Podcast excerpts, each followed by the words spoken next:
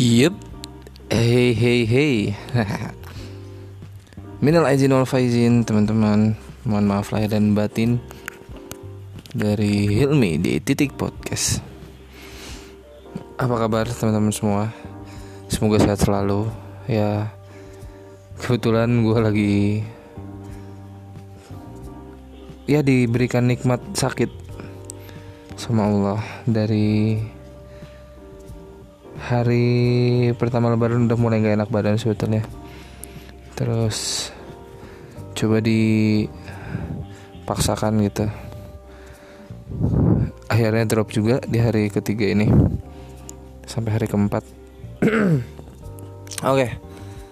ya jadi curhatkan tapi ini ada hubungannya sih dengan curhat. Jadi kali ini gue mau menceritakan tentang pengalaman gue dibully teman-teman ah oke. Okay. bullying. Bullying itu suatu apa ya? Perilaku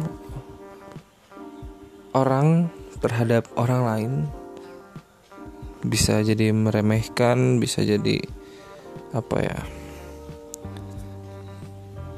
Sebet, seperti apa ya, penindasan atau kekerasan yang dilakukan oleh sengaja atau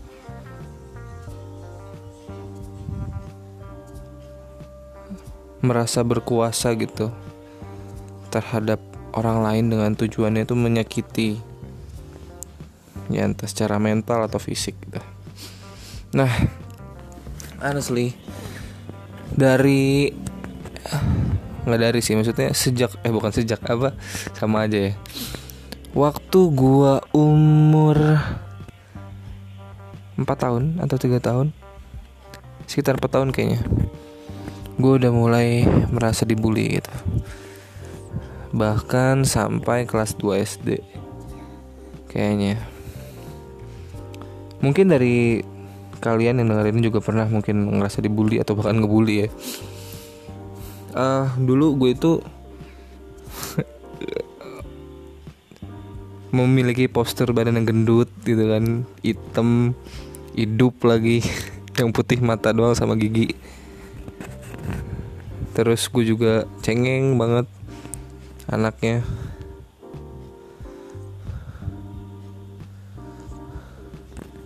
Nah. Terus kayak jadi empuk aja gitu buat dibully. Sampai sewaktu-waktu ini ada kejadian yang bener-bener gue nggak bisa lupa sebetulnya banyak kejadian-kejadian gue dibully tapi ada satu momen yang bener-bener sampai sekarang ini membekas di gue jadi kejadiannya di lapangan komplek.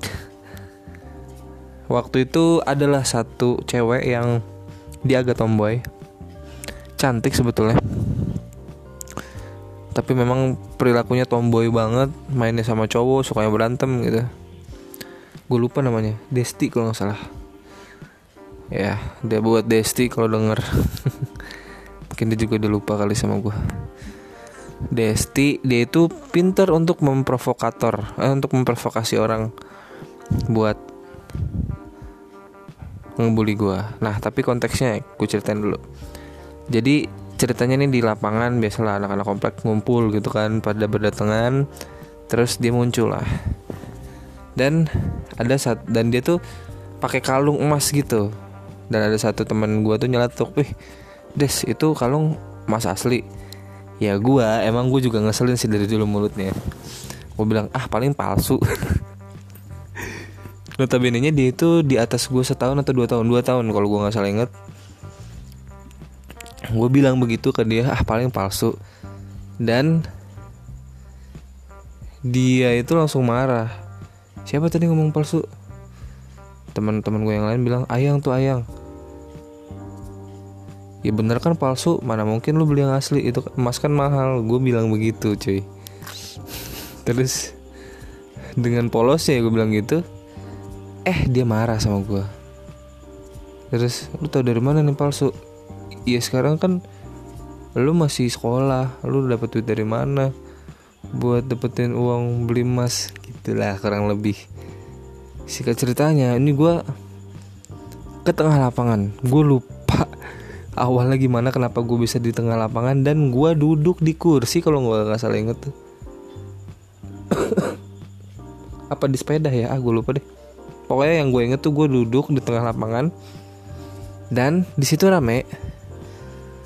Ada mungkin sekitar 8 orang. Ceweknya ada dua atau tiga deh. Cowoknya sisanya atau tak lima atau enam.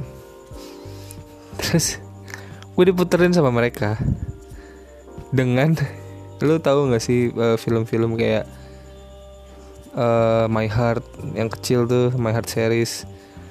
Nah si Destiny mirip Rahel. Tomboy tomboy gitu kan. Tapi kalau Rahel kan baik. Kalau dia tuh tipikal yang suka ngebully orang. Gue diputerin dan dia tuh sampai bilang coba yang lu bilang apa tadi? Terus gue tanya bilang apa tadi lu bilang apa? Ke gue bilang apa emangnya? Lu gak usah pura-pura bego deh gue digituin.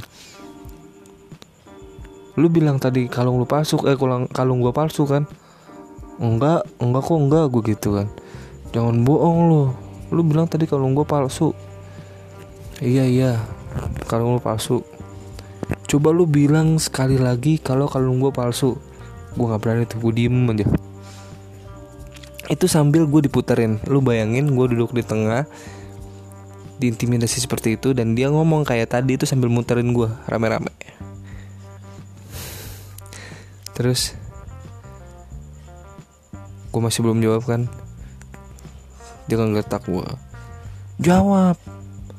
Lu jangan gede doang lu. Jadi orang gendut. Lu ngomong yang benar. Gitu terus iya tadi gue bilang kalau lu palsu. Terus gue diapain ya? Gue lupa intinya. Gue lupa diapain seinget gue sih nggak digebuk nggak diapain sih. Pokoknya gue dikata-katain deh kayaknya. Sampai gue nangis. Pokoknya di tengah lapangan itu gue nangis dan emang dasarnya gue cengeng juga sih. Tuh gue nangis sejadi-jadinya dan mereka semua pergi. Gue ditinggalin di tengah lapangan itu sendiri dan itu posisinya sore mau maghrib bayangin gue waktu itu kayaknya sekitar umur 8 tahun atau 7 tahun deh. Seingat gue sekitar 7 atau 8 tahun 7 tahun deh kayaknya. Dan gue Bawa sepeda gue Ke rumah terus gue kejar di rumah. Tapi ya biasa gue cuma nangis di kamar tanpa nenek gue tahu dan kakek gue tahu dan sebenarnya ada lagi kejadian-kejadian gue dibully. Tapi ya hal-hal bulian itu yang membuat gue jadi lebih aware sih. Dan lebih toleran sama teman-teman gue yang memiliki kekurangan apa misalnya kekurangan cara bicaranya kekurangan inilah itulah.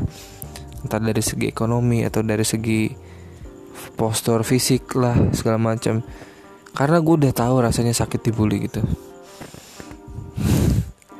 Gue hampir tiap hari jadi makanan gue bulian itu. Bully itu udah jadi kayak makanan gue sehari-hari. Kayak gue tuh kalau nggak dibully kayak ini kok orang pada baik ya? Gitu gue ngerasa. Jadi hampir tiap hari gue dibully. Karena dari gue cengeng gue songong gitu kan cara ngomongnya. Dan postur gue gendut hitam ya empuk banget lah buat dijadiin bulian. Nah tapi ya semakin gede gue kayak apa ya karena gue dulunya dibully gue tuh jadi ngerasa nggak mau ngeremehin orang gitu. Karena gue tahu rasa sakitnya nggak diremehin. Rasa sakitnya dihianatin kayak temen lu nih yang tadinya main sama lu bisa jadi ngebully juga cuy. Sumpah itu yang ngebully gue ada teman gue yang biasanya main yang biasanya baik sama gue dan saat itu bukan bully gue juga. Dia langsung kayak wah gila. Temen yang biasa main sama gue bisa ngebully gue juga gila. But akhirnya ya gue lebih kayak sekarang sekarang ini ketika ada orang yang memiliki kekurangan gue lebih ah ya udahlah mungkin dia mau punya kelebihan yang gue juga nggak punya. Dan gue lebih toleransi lah nggak gampang meremehkan ah lu masuk gini aja nggak bisa ah lu nggak bisa ah lu mah nggak mungkin bisa lu ah, gue nggak mau kayak gitu. Sebisa mungkin gue gak mau karena apa? Gue tahu sakitnya digituin gitu sih dan makanya banyak kasus pembulian yang akhirnya orang sampai bunuh diri kasus pembulian yang orang sampai apa ya depresi stres gila. Karena emang sege, sebegitunya ra, bully itu tuh rasa bully itu tuh sakit mungkin orang yang ngebully tuh nggak ngerasain. Dia mungkin ngerasa untuk kesenangan mereka semata gitu kan. Dia seneng untuk ngata-ngatain orang dia seneng untuk ngetawain kekurangan orang tapi belum tentu kalau mereka yang di posisi itu bakalan kuat. Kayak gue ngerti rasanya yang gue sadar makanya gue nggak mau memperlakukan orang seperti itu. Sakit jujur. Jadi ya uh, sebenarnya janganlah kita melihat seseorang hanya dari kelemahannya karena siapa tahu yang mereka punya kita nggak punya. Siapa tahu apa yang mereka kelebihan mereka itu nggak ada di kita gitu. Jadi siapa tahu orang yang kita bully 10 sampai 15 tahun ke depan dia jadi bos kita. Nggak ada yang tahu kapan Allah ingin mengangkat derajat seseorang. Jadi ya pesan gue janganlah kalian ngebully gitu. Karena pertama ya dampaknya itu nggak baik bagi korban. Ada yang bisa jadi depresi ya syukur-syukur kuat gitu ya. Dia bisa ngebalikin lagi gitu kayak ngebuktiin. Tapi ada juga kan sampai bunuh diri sampai akhirnya stres gila wah depresi.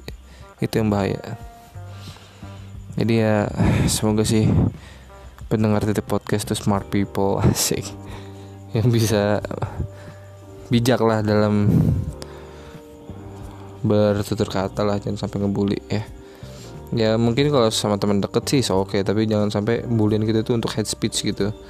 Saya sama juga ke netizen apa ke idola kita atau ke artis-artis sama aja cuy. Ya. Ya mungkin segitu aja sih gue pengen cerita tentang kasus bully Semoga ada poin yang bisa diambil. Gue pamit. Selamat malam.